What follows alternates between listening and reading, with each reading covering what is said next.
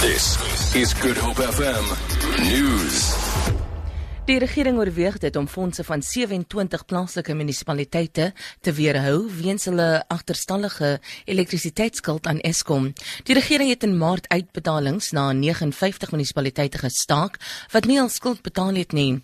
Dit het hulle gedwing om op 'n afbetalingsplan met Eskom en ander krediteure ooreen te kom. 27 van die munisipaliteite het steeds nie betaal nie. Die tesourier sê in die verklaring dat die kultuur van wanbetaling moet ophou. Eskom se skuld skuld van munisipaliteite beloop bykans 5 miljard rand.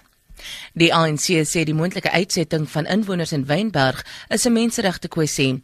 Die land word deur die stad Kaapstad besit. Vroeër hierdie maand was die stad deur die hof verbied om die huurooreenkomste van 26 huurders te beëindig. Die stad wil plek maak vir die volgende fase van die My City busprojek. Die stad het maandag aansoek gedoen om die hofbeslissing te appeleer. Die ANC adjunksekretaris-generaal Jesse Duarte sê die stad het versuim om behoorlike openbare deelname met die inwoners te fasiliteer. Die bestuur van die Universiteit van die Witwatersrand sê die studente se eis dat die universiteit tot maandag gesluit moet bly is onredelik. Betogende studente het die eis gestel tydens 'n vergadering met die fisiekanselier Adam Abib op die Hoof kampus in Bramfontein. Die studente het saam met werkers betoog teen die uitkontraktering van sekere dienste. Vroeër gistermiddag is klasse onderrig. Die kommunikasiewerkersvakbond, die CWU, dreig om vandag voort te gaan met hulle staking ten spyte daarvan dat die poskantore interdik bekom het.